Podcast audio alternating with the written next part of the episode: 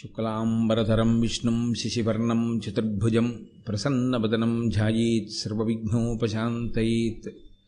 गुरुर्ब्रह्मा गुरुर्विष्णुः गुरुर्देवो महेश्वरः गुरुस्साक्षात्परब्रह्म तस्मै श्रीगुरवे नमः।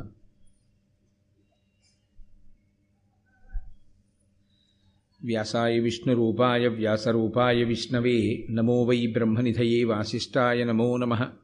నమः కూజంతం రామ రామీతి మధురం మధురాక్షరం ఆరుహ్య కవితాశాఖాం వందే వాల్మీకికోకిలం శృతిస్మృతిపురాణానాम् ఆలయం కరుణాలయం నమామి భగవత్పాదశంకరం లోకశంకరం వాగర్ధావివ సంపృక్తౌ వాగర్ధప్రతిపత్తయే జగతః పితరౌ వందే పార్వతీపరమేశ్వరౌ సూక్తిం సమగ్రయతున స్వయమైవ లక్ష్మీः శ్రీరంగరాజమహిషీమధురైः కటాక్షైः వైదగ్ధ్యవర్ణగుణగుంభనగౌరవైర్యాం కण्डूलकर्णकुहराः कवयोधयन्ति हैमोध्वपुण्ड्रमजहन्मपुटं सुनासं मन्दस्मितं मकरकुण्डलचारुगण्डं बिम्बाधरं बहुलदीर्घकृपाकटाक्षं श्रीवेङ्कटेशमुखमात्मनिसन्निधत्ताम् विमलपटी कमलकुटी पुस्तकरुद्राक्षस्यस्तहस्तपुटी कामाक्षी पक्ष्मलाक्षी कलितविपञ्ची विभासि वैरिञ्ची మనూజవం మరుతతుల్యవేగం జితేంద్రియం బుద్ధిమతాం వరిష్టం వాతాత్మజం వనరయూధముఖ్యం శ్రీరామదూతం శిరసా నమామి ఆపదామపహర్తారం దాతారం సర్వసంపదాం లోకాభిరామం శ్రీరామం భూయో భూయో నమామ్యహం నారాయణం నమస్కృత్య నరం చైవ నరోత్తమం దేవీం సరస్వతీం వ్యాసం తతో జయముదీరయేత్ హరి ఓం. పరమేశ్వర స్వరూపైన సభకి నమస్కారం.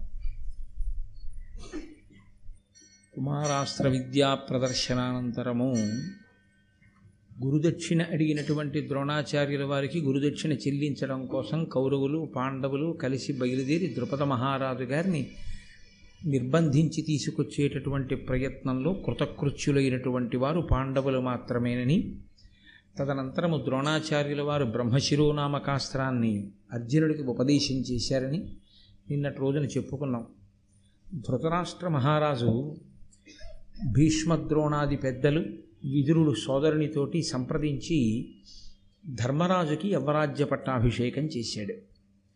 పైకి ఇది ఎలా ఉంటుందంటే ధృతరాష్ట్రుల్లో ఎక్కడ దోషం ఉంది అనిపిస్తుంది. నిన్నను కూడా ఆ కుమారాస్త్ర విద్యా ప్రదర్శన సమయమునందు ఆయన ఒక మాట అంటాడు. చెవులున్నందుకు సార్థకత నేను ఇప్పుడు పొందాను అంటాడు. నా తమ్ముడైనటువంటి పాండురాజు యొక్క కుమారుల కీర్తిని విని నేను ఇవాళ ఇంత సంతోషంగా ఉన్నాను అంటాడు. మనం ఆ మాటలు విన్నప్పుడు అసలు ధృతరాష్ట్రుల్లో దోషం ఎక్కడుంది? దుర్యోధనుల్లో కదా దోషం అంతా ఉంది అనిపిస్తుంది. ధృతరాష్ట్రుడి వయస్సు ఎంత పెద్దదో ఆయన మనసు యొక్క గుంభనం కూడా అంత పెద్దది. ఎక్కడ బయటపడాలో అక్కడ బయటపడతాడు. కాబట్టి అంత గబుక్కున బయటి బయటికి తిరిగిపోయేటటువంటి బేల మనస్సు ఉన్నవాడు కాడు. చాలా తెలివైనటువంటి వాడు. ధర్మరాజు గారికి యువరాజ్య పట్టాభిషేకం చేసేసాడు ఆయన యువరాజు అయ్యాడు. లోకంలో ఉన్న వాళ్ళందరూ పొగుడుతున్నారు. ఏం అదృష్టవంతుడు పాండురాజు? శరీరం విడిచిపెట్టి ఈ లోకంలో లేకపోవచ్చు ఇవాళ. కానీ మహానుభావుడు ధర్మరాజు వంటి పెద్ద కుమారుణ్ణి కన్నాడు. రాశీభూతమైనటువంటి ధర్మము. కాబట్టి మిగిలినటువంటి తమ్ముళ్ళని సక్రమమైన మార్గంలో నడిపించగలడు. అపారమైనటువంటి శరీర బలం ఉన్నవాడు భీమసేనుడు. ద్రోణాచార్యుల వారి వద్ద శిష్యరికం చేసి లోకంలో ఎవ్వరూ ఆయనతో సమానులైనటువంటి వారి లేనిటువంటి రీతిలో తయారైనటువంటి విలుకాడు సవ్యసాచి అయిన అర్జునుడు. మిగిలిన నకుల సహదేవుల మాద్రికుమారులైన కుంతీదేవి యొక్క కుమారులు కానీ వాళ్ళు ప్రేమ చేత అన్నగారులని అనుసరిస్తూ ఉంటారు అనువర్తిస్తూ ఉంటారు. కాబట్టి ఆ పాండవుల అదృష్టమే అదృష్టం. వాళ్ళలాంటి పిల్లలు ఎక్కడుంటారు అని ఆయన ఎంతో సంతోషంగా అక్కడ ఉన్నటువంటి వాళ్ళందరూ కూడా మాట్లాడుకుంటున్నారు. లోకంలో ఉన్నవాళ్ళు పొగుడుతున్నారు. ఎక్కడ అసూయ ఉన్నదో దానికి అవతల వారి ఉన్నతిని ఓర్చలేకపోవడం ఒకటి. రెండు అందరూ అలా పొగుడుతుంటే అది మరీ ఏదో జ్వరం ఆవహించినట్లు ఇదేమి ఇదెక్కడి ప్రారంధం నన్ను పొగడకపోగా. అందరూ వాళ్ళనే పొగుడుతున్నారు. వాళ్ళు యవరాజ్య పట్టాభిషేకాన్ని పొందారు. ఇది దుర్యోధనుడి యొక్క మనస్సుకి చాలా కంటకప్రాయంగా ఉంది. ఆయన తనకి సలహా ఇచ్చేటటువంటి వారు తనకి ఆప్తులైనటువంటి వారు అని ఎవరిని నమ్మాడో ఆ కర్ణుణ్ణి శకుని దుశ్శాసనుణ్ణి ఒక రోజున ఆంతరంగిక మందిరంలోకి పిలిపించుకున్నాడు. పిలిపించుకుని వాళ్ళతో కూర్చున్నాడు.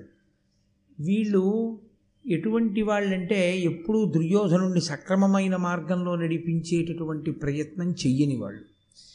ఆయన దురాలోచనకి తగినట్టుగా ఇంకా అగ్నిహోత్రంలో నెయ్యి పోసేటటువంటి స్వభావం ఉన్నవాళ్ళు.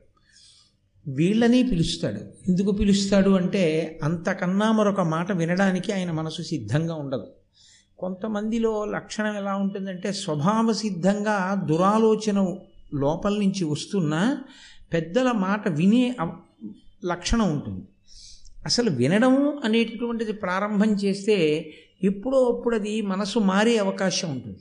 ఆ మనసు మారడం అనేటటువంటిది దాని ప్రభావం అది చూపిస్తుంది నడవడి మీద. కానీ అసలు ఎన్నడూ తనకి తన ఆలోచనలకి వ్యతిరేకంగా ధర్మాన్ని సమర్థిస్తూ మాట్లాడేటటువంటి వారి మాటలు వినడానికి కూడా ఆయన ఇచ్చగించాడు దుర్యోధనుడు పాడైపోవడానికి కారణమంతా పెద్దవాళ్ళు ఒకటే చెప్తారు. జానామి ధర్మం నచమే ప్రవృత్తి జా జానామ్యధర్మం నచమే నివృత్తి. నాకు ధర్మం తెలుసు చెయ్యను. నాకు అధర్మం తెలుసు చెయ్యకుండా ఉండలేను. మీరు చెప్తే మాత్రం నా తలకెక్కుతుందా అని అడిగాడు ఒకసారి మహర్షులు అంతటి మౌఢ్యము కలిగినటువంటి వాడు. కాబట్టి ఆయన తన ఆంతరంగికుల్ని కూర్చోబెట్టుకుని తన మనసులో ఉన్న మాటని వ్యక్తీకరించాడు. ఆయుధ విద్యలందు జితశత్రుములనియును రణశూరులనియు సంతతోత్సాహులనియు అత్యుద్ధతులనియును భయమందుచుందును పాండవులకు. దానిపై ఇప్పుడు ధర్మజు యువరాజు చేసే రాజైనేమి చేయువాడా? నృపనీతి ఎయ్యది. నిరతంబుగా మీర నాకెరిగింపుడు నయముతోడ? అనిన వినియు కణికుడను వాడు సౌబలు నప్తమంత్రి నీతులందుగరము కుశలుడైన వాడు కురుకుల వల్లభునిష్టమునకు తగగ ఇట్టులనియే. వాళ్ళతో తన మనసు ఉన్నది ఉన్నట్టు విప్పి మాట్లాడాడు. వాళ్ళు ఆయుధ విద్యలన్నిటి ఎందు కూడా చాలా పాండిత్యమును వహించినటువంటి వారు పాండవులు. వాళ్ళకి తెలియనటువంటి ఆయుధాలు లేవు. ఇదిగో నిన్ననే ద్రోణాచార్యుల వారు బ్రహ్మశిరోనామకాస్త్రం కూడా ఇచ్చాడు. రణశూరులు వాళ్ళు యుద్ధంలో భయపడేటటువంటి వారు కారు శత్రువులను దునుమాడతారు.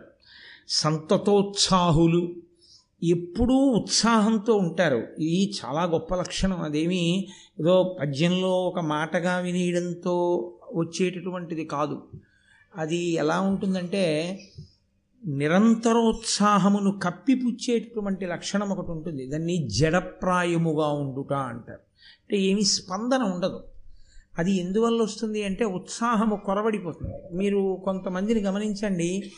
ఖాళీ సమయం దొరికితే వారు ఇచ్చగించేది దేనికి అంటే నిద్రపోవడానికి. పడుకుంటాను కాసేపు అంటారు. వెంటనే అది ఎంత నిరుత్సాహంగా ఉంటారంటే ప్రతిదానికి బడలిపోయానంటారు.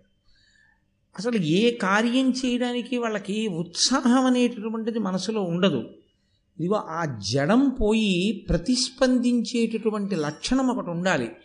ప్రస్ ప్రతిస్పందించే లక్షణము అన్న మాటకు అర్థం ఏమిటంటే మనసు ఏది చేస్తోందో ఏది వింటోందో దేన్ని గ్రహిస్తోందో దానికి అది ప్రతిస్పందించాలి ముందు. ఒక ఉపన్యాసం వింటున్నాం అనుకోండి ఒక పుస్తకం చదువుతున్నాం అనుకోండి ఈ పుస్తకంలో చదువుతున్న విషయాన్ని మనసు గ్రహించి పట్టుకుని మనం ఇందులో గ్రహించడానికి ఏం లేదనకూడదు. నిష్పక్షపాతంగా. ఇందులో నా బలహీనతలే ఉన్నాయి? భారతం విన్న తర్వాత నా బలహీనతల్ని నేను ఎలా గెలవవలసి ఉంటుంది అన్న కోణంలో నా మనసు ఆలోచించి ధార్మికము అని ఏది వినపడిందో దాన్ని ఆచరించుట ఎందు పూనికని పొందాలి. ఆ పూనికని పొందగలిగి ఉండడాన్ని ఉత్సాహము అంటారు. అది కొంతమంది కొంతమంది ఎందు ఆ ప్రతిస్పందన శక్తి ఉండదు. అసలు అది దేనికి స్పందించదు? మీరు ఓ పాట కచేరీకి తీసుకెళ్ళారనుకోండి పడుకుంటాడు. ఒక పోనీ మీరు ఎక్కడో గొప్ప నాట్యం జరుగుతున్న దగ్గరికి తీసుకెళ్ళారనుకోండి అక్కడ పడుకుంటాడు. పోనీ అని ఇంటికి తీసుకెళ్ళారనుకోండి ఇంట్లో పడుకుంటాడు. ఎప్పుడూ దీనికి స్పందించడు. నాలో ఈ శక్తి ఉంది దీంతో నేను ఏదో ఒకటి చేద్దామనేటటువంటి ఉత్సాహం అసలు ఉండదు. నాకెందుకు? అన్నట్లుగా ఉంటాడు. అది అసలు మనిషి అభ్యున్నతి పదంలో ప్రయాణించడానికి సరి అయినటువంటి కారణము కానీ కాదు. మనిషి అభ్యున్నతిని పొందాలి అంటే జడత్వం పోవాలి. అందుకే హనుమ విషయంలో ఒక గొప్ప విషయం చెప్తారు. ఎవరు బుద్ధిర్ యశో బలం ధైర్యం నిర్భయత్వ మరోగత అజాడ్యం. వక్పటుత్వంచ ఆ జాడ్యము ఆ జడత్వమును పోగొడతాడే హనుమని ఎవరు ఉపాసన చేస్తారో ఎవరు హనుమ పాదములకు నమస్కరిస్తారో వారికి జడత్వం పోతుంది. వారు చాలా ఉత్సాహంగా కార్యమునందు నిమగ్నమై ఉంటారు. కాబట్టి వారు సంతతోత్సాహులు. ఎప్పుడూ ఉత్సాహమే వాళ్ళకి. ఇప్పుడు అప్పుడు అని ఉండదు. ఎప్పుడైనా వాళ్ళు ఉత్సాహంగా ఉంటారు పాండవులు. మీరు ఎందుకని అన్న విషయాన్ని ఒకటి ఆలోచించండి. బాహ్యమునందు అభ్యున్నతి పథంలో ఉన్నవాళ్ళు పాండవులు. ధృతరాష్ట్రుడి కుమారుడై పాండవులు ఎవరి దగ్గర నేర్చుకున్నారో వాళ్ళ దగ్గరే వీళ్ళు నేర్చుకుంటున్నారు. పాండవులు ఎక్కడ ఉంటున్నారో వీళ్ళు ఎక్కడ ఉంటున్నారు పాండవులు ఏది తింటున్నారో వీళ్ళు అది తింటున్నారు. పాండవులకున్న సంతోషం వీళ్ళకి ఎందుకు ఉండట్లేదు? పాండవులలా ఎందుకు ఉండలేరు? నూట ఒక్క మందిలో ఒక్కళ్ళు కూడా. ఒక్కటే కారణం. పాండవులు దేన్ని పట్టుకుంటారో అది వీళ్ళు పట్టుకోరు. అందుకే వీళ్ళెప్పుడూ నిరుత్సాహం వీళ్ళెప్పుడూ ఏది పోగొట్టుకున్నాం అన్నదాని పక్కన ఆ పోగొట్టుకున్న దాన్ని వాళ్ళు ఎలా పట్టుకున్నారో అలా మనం పట్టుకుందామని ఆలోచించారు. మనం పట్టుకోలేంది వాడు పట్టుకున్నది ఏది ఉన్నదో దాని వలన వాడు కీర్తివంతుడయ్యాడు కాబట్టి వాడికి అది లేకుండా చెయ్యాలి లేకపోతే వాడు లేకుండా చెయ్యాలి. దాని ఎందు ఉత్సాహం. అది ప్రమాదకరమైనటువంటి ఆలోచన సరళి. ఎప్పుడో ఎక్కడో భారతం జరిగిందని మీరు అనుకోకండి. ఎందుకంటే కోపం శేషేన పూరయేత్తని సంస్కృతంలో ఒక సామెత. ఎప్పుడైనా ఏదైనా అవతల వాణి ఎందు మెచ్చుకోవలసిన విషయం కానీ లేకపోతే తను అంగీకరించవలసిన విషయం కానీ వస్తే అక్కడి నుంచి ఓ పెద్ద కోపాన్ని ప్రదర్శిస్తాడు. అంత కోపడుతున్నప్పుడు మనం ఎందుకు మాట్లాడడం ఇవతల వాడు వెళ్ళిపోతాడు కోపం శేషేన పూరయ్యేత్ తప్ప వాడి జీవితంలో వాడు ఎప్పుడూ ఎవరిని అనుకరించడానికి కానీ ఎవరిని ఆదర్శంగా తీసుకోవడానికి కానీ ఆయన సిద్ధంగా ఉండడు. మీరు ఆదర్శంగా తీసుకున్నారు అని గుర్తు ఏమిటో తెలుసా అండి? మీరు ఆదర్శంగా తీసుకున్నారు అని గుర్తు మీరు ఏది మాట్లాడుతున్నా మీకు ఆదర్శమైనటువంటి వ్యక్తి మీకు స్ఫురణలోకి వస్తుంటారు ఆయన ఆయన ఇలా ఉండి ఉంటే అలా కీర్తింపబడేవారా? అని ప్రశ్న వేస్తుంటుంది మనసు. ఆయన ఎంత నిబద్ధతగా నిలబడ్డారు? నువ్వెందుకు నిలబడలేవు? ప్రతిదానికి ఎందుకు అలా రాజీ పడిపోతావు? అని మనసు ఎదురు తిరుగుతుంది. అది ఏం చేస్తుందంటే ఎవరిని మీరు ఆదర్శంగా పెట్టుకున్నారో వారి వైపుకు నడిపిస్తుంది. చిట్ట చివరికి మీరేమవుతారంటే వారే అవుతారు. భ్రమరకీటక న్యాయంలో. అసలు ఆదర్శము అన్నది ఎప్పుడు తీసుకోగలరు? అవతల వాళ్ళల్లో గుణం ఒకటి మీకు నచ్చేది ఉంటే. ప్రతివాణ్ణి వాడే ఉందండి. అంటే నువ్వు అదే అవుతావు ఆఖరికి. ఆఖరికి నిన్నేమంటారంటే నీ బిడ్డలు కూడా రేపు పొద్దున్న మా నాన్నగారండి. బా ఆయనతో ఏట్లేదు ఆయన అలాగే మాట్లాడతారు. మీరు పట్టించుకోకండి మావయ్య గారు అంటాడు. ఏమైంది నీ బతుకు? అలా ఉండకుండా ఉండాలంటే క్రమశిక్షణతో కూడినటువంటి జీవన విధానము. తండ్రి పెద్దల గురించి ఔన్నత్యంతో మాట్లాడితే కదండి పిల్లలకు అలవాటు అయ్యేది మా నాన్నగారు ఒకరి గురించి మాట్లాడారంటే అలా మాట్లాడతారు. మా నాన్నగారు ఆదర్శవంతమైన పెద్దల గురించి మాట్లాడితే నిద్రలో కూడా గారు ప్రయోగించకుండా ఆయన ఏకవచన సంబోధన చేయరు అసలు. అంత గౌరవిస్తారు మా నాన్నగారు. అంత మర్యాద ఆయనకి. ఆయన ఒక వ్యక్తి జీవితం గురించి చదివిన తర్వాత ఆదర్శంగా స్వీకరించడం అంటూ జరిగితే ఆ పథంలోనే ఉంటారు. కాబట్టి మా నాన్నగారికి అసలు ఇష్టపడరు. అని మీ పిల్లవాడికి తెలిసిన రోజున మీరు చెప్పక్కర్లేదు. మీరేం చేస్తున్నారో అది మీ పిల్లలు చేసేస్తారు. మీరు ప్రత్యేకంగా ఇది చెయ్యని చెప్పక్కర్లా. మీరు ఎలా ప్రవర్తిస్తారో అలాగే వాళ్ళు ప్రవర్తిస్తారు. మీరు ఎలా మాట్లాడతారో వాళ్ళు అలాగే మాట్లాడతారు. ఎక్కడో కొద్దిగా మార్పు ఉండొచ్చేమో కానీ సాధారణంగా ప్రత్యేకించి కొడుకుల మీద ప్రభావం తండ్రిదే ఉంటుంది. కొడుకు తండ్రిని అనుకరిస్తాడు. తండ్రి జీవన శైలి ఎలా ఉంటుందో దాన్నే కొడుకు పట్టుకుంటాడు. మీరు చూడండి తండ్రి అసలు బొట్టు పెట్టుకోకుండా కనపడమని కనపడడం అనేటటువంటిది అసంభవం అనుకోండి. ఆయన ఏదో మొహం కడుక్కోవడమో ఏదో చేసి ఇంకా స్నానం చేసి బొట్టు పెట్టుకోవడానికి మధ్యలో మాత్రమే బొట్టు లేకుండా కనపడాలంతే తప్ప అసలు బొట్టు లేని ఆయన ముఖాన్ని మీరు ఎప్పుడూ చూడలేరు. అంతగా ఎప్పుడూ బొట్టు ధరించే అలవాటు ఉన్నవాడు. అందుకే ఆయన నిద్రపోయి లేచిన తర్వాత కూడా కొంచెం లీలామాత్రంగా బొట్టు ఉండిపోయి ఉంటుంది. కొడుకు బొట్టెట్టుకోకుండా తిరగమనండి? వాడికి అలవాటు అయిపోతుంది. కనీసంలో కనీసం వాడు ఉదయం సంధ్యావందనం చేసుకుని బొట్టెట్టుకుని తిరిగి సాయంకాలం వచ్చిన తర్వాత ఓ గుళ్ళోకి ఓ గోపురానికి వెళ్ళి బొట్టెట్టుకుని అలా క్రమంగా వాడు కూడా కొంత వయసు వచ్చేటప్పటికి ఎప్పుడూ బొట్టు పెట్టుకుని ఉండడం వాడికి అలవాటు అవుతుంది. అదే అసలు ఆ అలవాటు తండ్రికే లేదనుకోండి. కొడుకు ఎక్కడి నుంచి వస్తుందండి? ఎలా పెట్టుకుంటాడు? అది అలవాటు ఎలా అవుతుంది? అసలు ఈయన కోటి లేదు ఈయన బొట్టు ఎప్పుడు పెట్టుకోడు ఏ వేలుతో పెట్టుకోవాలో తెలియదు ఎలా పెట్టుకోవాలో తెలియదు ఓ వేళ తెలియక వాడు పెట్టుకున్న చేతబడి మాంత్రికుడిలో ఉంటాడు. ఎప్పుడన్నా పెట్టుకుంటే కదా బొట్టు. కాబట్టి పెద్దవాళ్ళ ఆలోచనలు ఎలా ఉంటాయో పిల్లల ఆలోచనలు అలాగే ఉంటాయి. మహాభారతం ఎప్పటికీ పనికొచ్చే గ్రంథం ఎందుకయిందంటే అటువంటి ఆలోచన సరళి పెంచుకోవద్దు లోకంలో ఎప్పుడూ మనకన్నా ఉన్నతమైనటువంటి స్థితిలో నిలబడిన వాళ్ళు ఉండి తీరుతారు. మనమే సర్వజ్ఞులం కాదు. మనకన్నా తెలియనివాడు ఒకడు ఉండకుండా ఉండడం అన్నది సంభవము కాదు. ఎప్పుడూ మనకన్నా గొప్పవారు ఉంటారు. గొప్పవారు కనపడినప్పుడు వారు గొప్పవారు అని అంగీకరించి నువ్వు సంతోషిస్తే ఏమిటి నీకు బాధ? హాయిగా ఉంటావు. పైగా ప్రజ్ఞావంతుడు ఎంత బాగా నేర్చుకున్నాడు రా మనం కూడా అలా ఎదగగలగాలి అనుకుంటే ఇంకో మెట్టు పైకెక్కుతావు. ఆయన్ని చూసి లేనిపోని నిందలన్నీ తీసుకొచ్చి ఆయన ఎందు ఆరోపించి నువ్వు ఏదో ప్రయత్నం చేస్తే ఇప్పుడు ఆయన కీర్తి మాసిపోతుందా? ఆయన చేసేటటువంటి ప్రయత్నం ఆయనది మడిచిపోతుందా ఏమీ ఉండదు నువ్వు పాడైపోతావు అంతే. దుర్యోధనుడి జీవితంలో వచ్చిన అత్యంత ప్రమాదకరమైనటువంటి లక్షణం అక్కడే వచ్చింది. దానికి తోడు ఆయన ప్రారంభం ఏమిటంటే దీనికి వ్యతిరేకంగా మాట్లాడే వాళ్ళని దగ్గరికి రానివాడు ఆయన ఏం మాట్లాడుతున్నాడో దాన్ని సమర్థించి మాట్లాడే వాళ్ళనే పిలుచుకుంటాడు వాళ్ళతోనే మాట్లాడతాడు.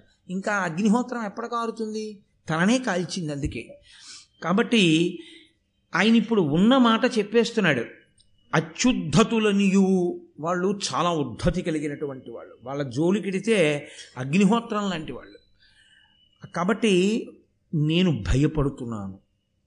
నిన్నటి వరకు ఉన్నది డాంబికము అని తెలిసిపోతాను నేను దుర్యో నేను భీముణ్ణి చంపేస్తాను కర్ణుడు అర్జునుణ్ణి చంపేస్తాడు గుండెల మీద చెయ్యేసుకు పడుకోవడం ఇవన్నీ తాత్కాలికం.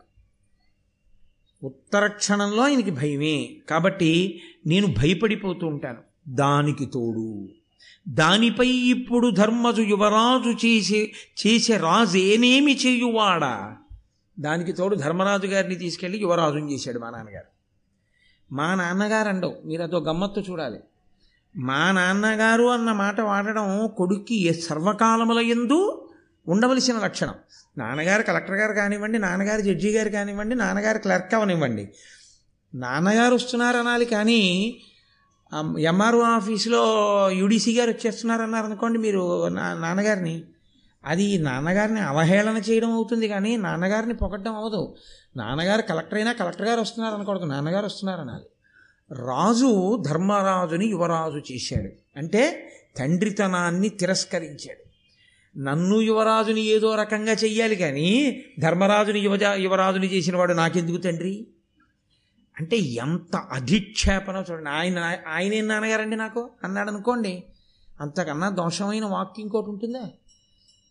అదే అంటే తన స్వార్థం కలిసి రాకపోతే ఎలా అయినా మాట్లాడగలరు.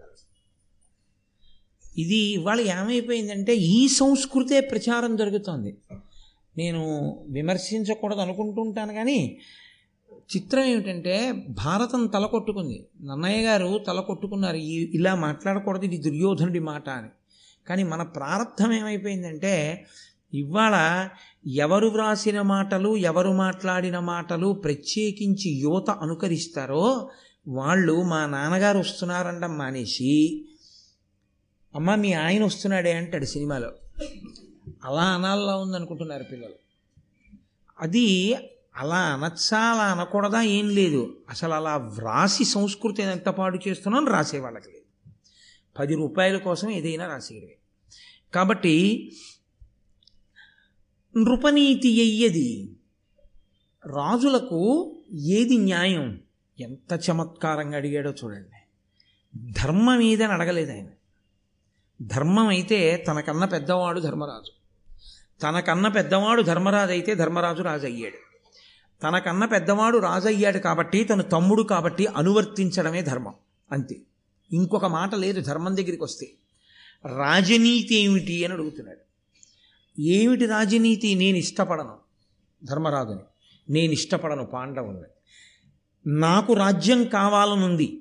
నాకు రాజ్యం కావాలనుంది కాబట్టి వాళ్ళు రాజుగా ఉండకూడదు కాబట్టి వాళ్ళతో యుద్ధం చెయ్యలేను భయపడుతున్నాను. కాబట్టి అన్యాపదేశంగా ఏం చెప్తున్నట్టు? వాళ్ళని చంపేయాలి. దీనికి రాజనీతి ఏమిటి? ఎంత అందంగా అడిగాడో చూడండి. అంటే కుట్రలు కుతంత్రాలు ఎలా చెయ్యొచ్చు అసలు? నీతి అన్న మాటను అడ్డు ఎలా పెట్టచ్చు? పెట్టి దాన్ని ఆదర్శంగా తీసుకుని నేను ధర్మరాజుని ఎలా చంపచ్చు? ఆ ఐదుగురిని చంపేసి రాజ్యం ఎలా పుచ్చుకోవచ్చు? ఇది ఎవరిని అడుగుతున్నాడు? ఈయన అడిగిన కోణంలోనే జవాబు చెప్పేవాళ్ళని అడుగుతున్నాడు. తప్పు. పగిలిపోతుంది దవడ. ఇంకొకసారి ఇలా మాట్లాడితే అంటాడు విదురుడిని అడిగితే ఇది. అందుకని ప్రాణం పోయినా అడగడు విదురుణ్ణి. ఎందుకు అడగడంటే ఆయనకి తెలుసు. విదురుడు ధర్మం చెప్తాడని. ఆయనకి కావలసింది ధర్మం కాదు. ఆయనకి కావలసింది రాజనీతి. రాజనీతి అంటే రాజనీతి ఎందు మళ్ళీ అర్హత ఉన్నదా లేదా అని చూడకుండా రాజ్యకాంక్షతో శత్రువుగా భావన చేసి చంపేసే విధానం ఏమిటి? అది నాకు చెప్పండి. అని అడిగితే సౌబలుని యొక్క మంత్రి అంటే అక్కడ ఉన్న వాళ్ళలో శకుని యొక్క మంత్రి గారు కణికుడు.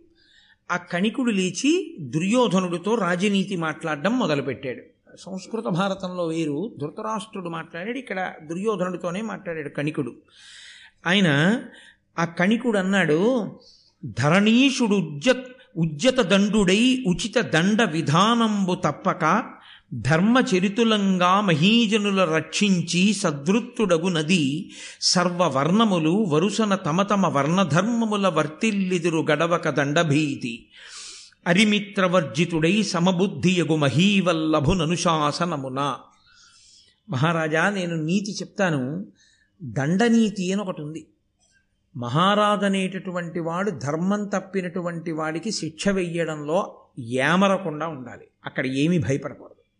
భయపడకుండా అంత గొప్పగా దండనీతి ప్రయోగిస్తే శిక్ష వేసేస్తే ఏ వర్ణం వాళ్ళు చెయ్యవలసినటువంటి కర్తవ్యాన్ని ఆ వర్ణం వాళ్ళు చేస్తారు.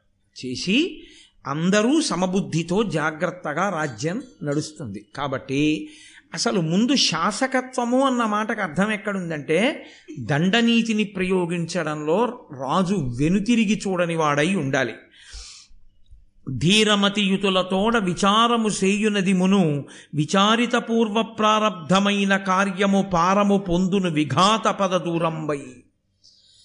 ఏదైనా ఒక పని చేసేటప్పుడు ఈ పని చేద్దాం అని సంకల్పం రాగానే చేయకూడదు.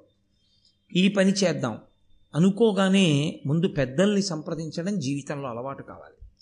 పెద్దల్ని కూర్చోపెట్టి సంప్రదించి అయ్యా ఇది ఎలా చేస్తే బాగుంటుంది? అన్న తర్వాత వాళ్ళు అనుభవాన్ని పురస్కరించుకొని కార్యం దెబ్బతినకుండా ఇలా చెయ్యండి అని చెప్పిన విధానం ఏది ఉంటుందో ఆ విధానంలో పని చెయ్యాలి.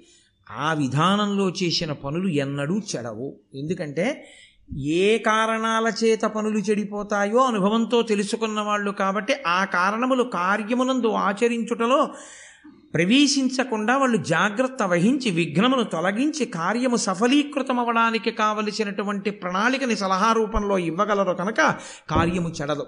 కాబట్టి పెద్దలను సంప్రదించి కార్యం చెయ్యాలి. అమలినమతి ఆత్మఛిద్రములన్యులెరుగకుండా తానన్యఛిద్రములిమ్ముగ నిరుగుచు దేశము కాలము ఎరిగి మిత్ర సంపన్నుండయి కణిక నీతి అంటారు దీన్ని. చాలా చిత్రంగా మాట్లాడతాడు కణికుడు. ఈయన మాట్లాడిన మాటల్లోంచే దుర్యోధనుడి యొక్క ఆలోచన రూపు దాల్చింది. ఆయన అన్నాడు రాజు ఎప్పుడూ కూడా తన బలహీనత పై వాళ్ళకి తెలియకుండా చూసుకోవాలి. పై వాళ్ళ బలహీనతలు తను తెలుసుకుంటూ ఉండాలి. దీనికి చిత్రం ఏంటంటే ఈ కణిక నీతి బోధ అక్కర్లేకుండా ఉంటుంది కొంతమందిలో. మీరు చూడండి. వాళ్ళ దగ్గర చాలా లుసుగులు ఉంటాయి వాళ్ళ ఇంట్లో చాలా లుసుగులు ఉంటాయి వాళ్ళ ఇంటి వ్యవహారాల్లో చాలా గొడవలు ఉంటాయి వాళ్ళు అస్సలు బయటపడరు. మీరు చాలామంది దగ్గర చూసుంటారు ఆ చమత్కారం. వాళ్ళు మనతో మాట్లాడినప్పుడు అందరూ ఐకమత్యంగా ఉన్నట్టుంటారు. అది నిజంగా చాలా గొప్ప లక్షణం. మా తమ్ముడు మా అన్నయ్య మా అక్క మా బావ మా వదిన మా తోడెల్లుడు ఎంతో ప్రేమగా ఉన్నట్టుంటారు. నిజంగా ఉన్నారని మీరు అనుకుంటున్నారా? సహస్ర ఛిద్రములు ఉంటాయి కానీ వాళ్ళకున్న గొప్పతనం ఏమిటంటే వాళ్ళు బయటపడరు. కానీ మిమ్మల్ని మాత్రం ఎలా అడిగితే మీ ఇంట్లో మీరు మీ తమ్ముడు దెబ్బలాడుకున్నారో మీరు మీ మామగారు దెబ్బలాడుకున్నారో మీరు మీ అబ్బాయి దెబ్బలాడుకున్నారో ఇవన్నీ తెలుసుకోవడానికి వీలైన రీతిలో ప్రశ్న తీసుకొస్తారు. ఒక నాలుగు రోజుల నుంచి ఎవరో మీ పట్ల విముఖంగా ఉన్నారనుకోండి వాడు భారతానికి వచ్చి భారతం వింటున్నాడు అనుకుంటున్నారా? వాడు ఏం చేస్తాడంటే నాలుగు రోజుల నుంచి ఎవరు విముఖంగా ఉన్నాడన్న విషయం మీద ఎక్కువ శ్రద్ధ పెడతాడు.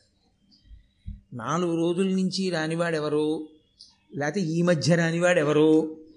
అందుక వాడి కోసం ఆ భారతం చెప్పేది? అవన్నీ ఎక్కువ శ్రద్ధ పెడతాడు. శ్రద్ధ పెట్టి దాని గురించి ఎక్కువ విషయ సేకరణ చేస్తాడు. ఇది కణిక నీతి ఆ రోజుల్లో చెప్పాడు ఆయన కణికుడు. నీ లోపాలు ఎవరికీ తెలియకూడదు. నీ లోపాలు ఎవరికీ తెలియకూడదంటే ఏమిటి దాని అర్థం? నీ లోపాలు ఏమున్నాయో వాటిని నువ్వు రహస్యంగా చేసేస్తూ ఉండాలి. అవతల వాళ్ళ లోపాలు కనిపెట్టడమే పనిగా ఉండాలి. మహారాజా అవతల వాడిని పడగొట్టాలనుకున్నవాడు చెయ్యవలసిన విధానం ఇదన్నాడు బాగా బుర్రకెక్కిందండి దుర్యోధనుడికి. అసలే దుర్యోధనుడు. దానికి తోడు కణికి నీతి.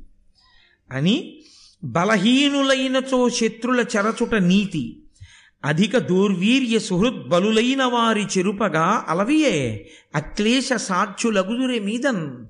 ఎంత గొప్ప మాటలు చెప్పాడో చూడండి. ఎంత గొప్ప మాటలు అంటే అవి నిజంగా గొప్పమని మీరు అనుకుంటున్నారేమో. అలా నేను ఆ- ఆ కోణంలో చెప్పట్లేదు. పాడు చేయడానికి ఎంత బాగా పనికొస్తాయో ఇలాంటి మాటలు. మహారాజా శత్రువు అనేటటువంటి వాడిని తర్వాత చూద్దామని ఆక్కూడదు అందున అవతలవాడు వేగంగా బలాన్ని పుంజుకుంటున్నాడు రోజు రోజుకి వృద్ధిలోకి వచ్చేస్తున్నాడంటే వాడి విషయం తర్వాత ఆలోచిద్దామని చూడకూడదు ముందు వాడిని చంపేయాలి.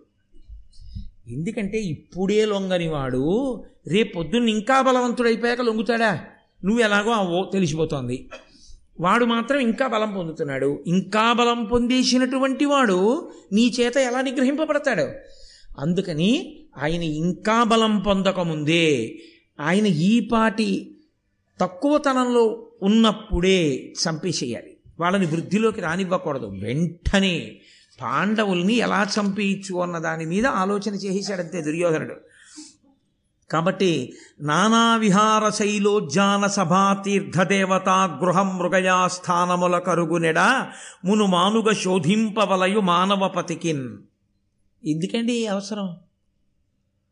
హాయిగా మేడ మీదకి వెళ్ళి వేసవి కాలంలో సన్నజాజి పందిరి కింద ఓ నులక మంచం వేసుకుని గుండెల మీద ఓ తువ్వాల వారేసుకుని తల కింద చెయ్యట్టుకు చెయ్యి ఎట్టుకు పడుకుని నిద్రపోయాడు ఒక ఆయన. తన ఇంట్లో తాను కరెంటు పోయినా ఏడు ముందు గదుల తలుపులు మూసుకొని ఎనిమిదో గదిలో తలుపేసుకొని పడుకున్నటువంటి వాడికి ఇంటికి ఐదు కిలోమీటర్ల చుట్టూ కత్తులు బరిసెలు పట్టుకు మనుషులు నిలబడ్డా కూడా లోపల ఉన్నవాడు వాడు నిద్రపోడు. ఏమి ఎందుకు నిద్రపోకుండా ఉండాలి వాడు? ఎందుకంత రక్షణ వాడికి నిద్రపోవడానికి? అంటే ఇంతకుముందు ఎంతమంది నిద్ర లేకుండా చేసి ఉన్నాడు వాడి జీవన విధానంలో. కాబట్టి వాళ్ళు రారు వీడు నిద్రపోయినప్పుడు వస్తారు. అందుకని వాడు నిద్రపోడు. వాడు ఇంతమంది మెలుకువగా ఉంటే కానీ వాడు నిద్రపోని వాడంటే వాడు ఎంత రాక్షసత్వం ఉన్నవాడో అర్థమైపోతుంది. అది నాయకత్వం అని చెప్పడం తప్పు కాదు. మహాదోషభూయిష్టం. కాబట్టి మహారాజా ఇలాంటి పనులన్నీ చేసేవాళ్ళు కొన్ని జాగ్రత్తలు తీసుకోవాలి. ఏం చేయాలో తెలుసా? నానా విహార శైలోజ్జాన సభ తీర్థ దేవతా గృహ మృగయాస్థానముల కరుగునెడ. ఎక్కడికైనా విహారానికి వెళ్ళాలంటే మనకన్నా ముందు నాలుగు వందల మంది వెళ్ళి చెట్టు పుట్ట కొమ్మ అన్నీ వెతకాలి. శైలో ఓ కొండ మీదకి వెళ్ళాలి. మొత్తం కొండంతా ఇంకెవ్వరు ఎక్కడానికి వీల్లేదు. ఆప్ చేసేసి అందరూ కొన్ని వేల మంది రక్షక భటులు నిలబడితే ఈయన ఒక్కడే ఎప్పుడు వెళ్ళాలి? ఇప్పుడు చెప్పేశారు నన్నయ్య గారు. ఉద్యాన ఆయన ఉద్యానవనంలోకి వెళ్ళాలంటే అంతమంది జాగ్రత్తగా ఉంటేనే వెళ్ళాలి తన ఎడల పరాకుగా. సభ. ఆయన ఓ సభలోకి వెళ్ళి ఐదు నిమిషాలు మాట్లాడి వెళ్ళిపోతాడు. ఐదు నిమిషాలు ఆయన సభలో మాట్లాడాలంటే ఇలా దగ్గరగా కూర్చోవడానికి వీలు ఉండకూడదు గది ద్వారం ద్వారంకి మెటల్ డిటెక్టర్లు ఉండాలి ఒళ్ళంతా చెక్ చేయాలి చేతులతో తడిమే వాళ్ళు ఉండాలి. చుట్టూ మేడలు మిద్దెలు అన్ని చోట్ల రక్షక భటలు ఉండాలి. రెండు పక్కల ఇలా ఎవడి చేతులు కలుపుతాడో అని చూసేవాళ్ళు ఉండాలి. మహారాజా అలా వెళ్ళాల్సి ఉంటుంది నువ్వు. ఎందుకని? నువ్వు అన్నీ ఇలాంటి పనులే చేసి అలా ఉండాలి. అబ్బాయి ఎంత గొప్ప నీది బాగా బుర్రకెక్కుతుంది దుర్యోధనుడికి. ఇది ఎక్కట్ట? ఏమి అది? భారతదేశానికి స్వాతంత్రం వచ్చినప్పుడు జవహర్లాల్ నెహ్రూ గారు గుర్రం ఎక్కి ఇండియా గేట్ వరకు వచ్చి వెనక్కి ఉండేవారు తీన్మూర్తి భవన్కి గుర్రం మీద స్వారీ చేసి వ్యాయామానికి. తర్వాత మాట నేను అన్నాను సభ తీర్థ. తీర్థములంటే నేను మీతో మనవి చేశాను కదా స్నానం చేసినప్పుడు యజ్ఞ ఫలితం ఇవ్వగలిగినటువంటి ప్రదేశములు. అటువంటి తీర్థానికి వెళ్ళినా కూడా ఒకవేళ మీరు తీర్థ స్నానానికి వెళ్ళినా అలా ఉండాలి. అంత జాగ్రత్తగా ఉండాలి. దేవతాగృహ. దేవతలు ఉండేటటువంటి గృహంలోకి వెళ్ళేటప్పుడు కూడా ఇది పూజా మందిరమే కదా ఇక్కడ ఎవరేం చేస్తారని అనుకోకూడదు.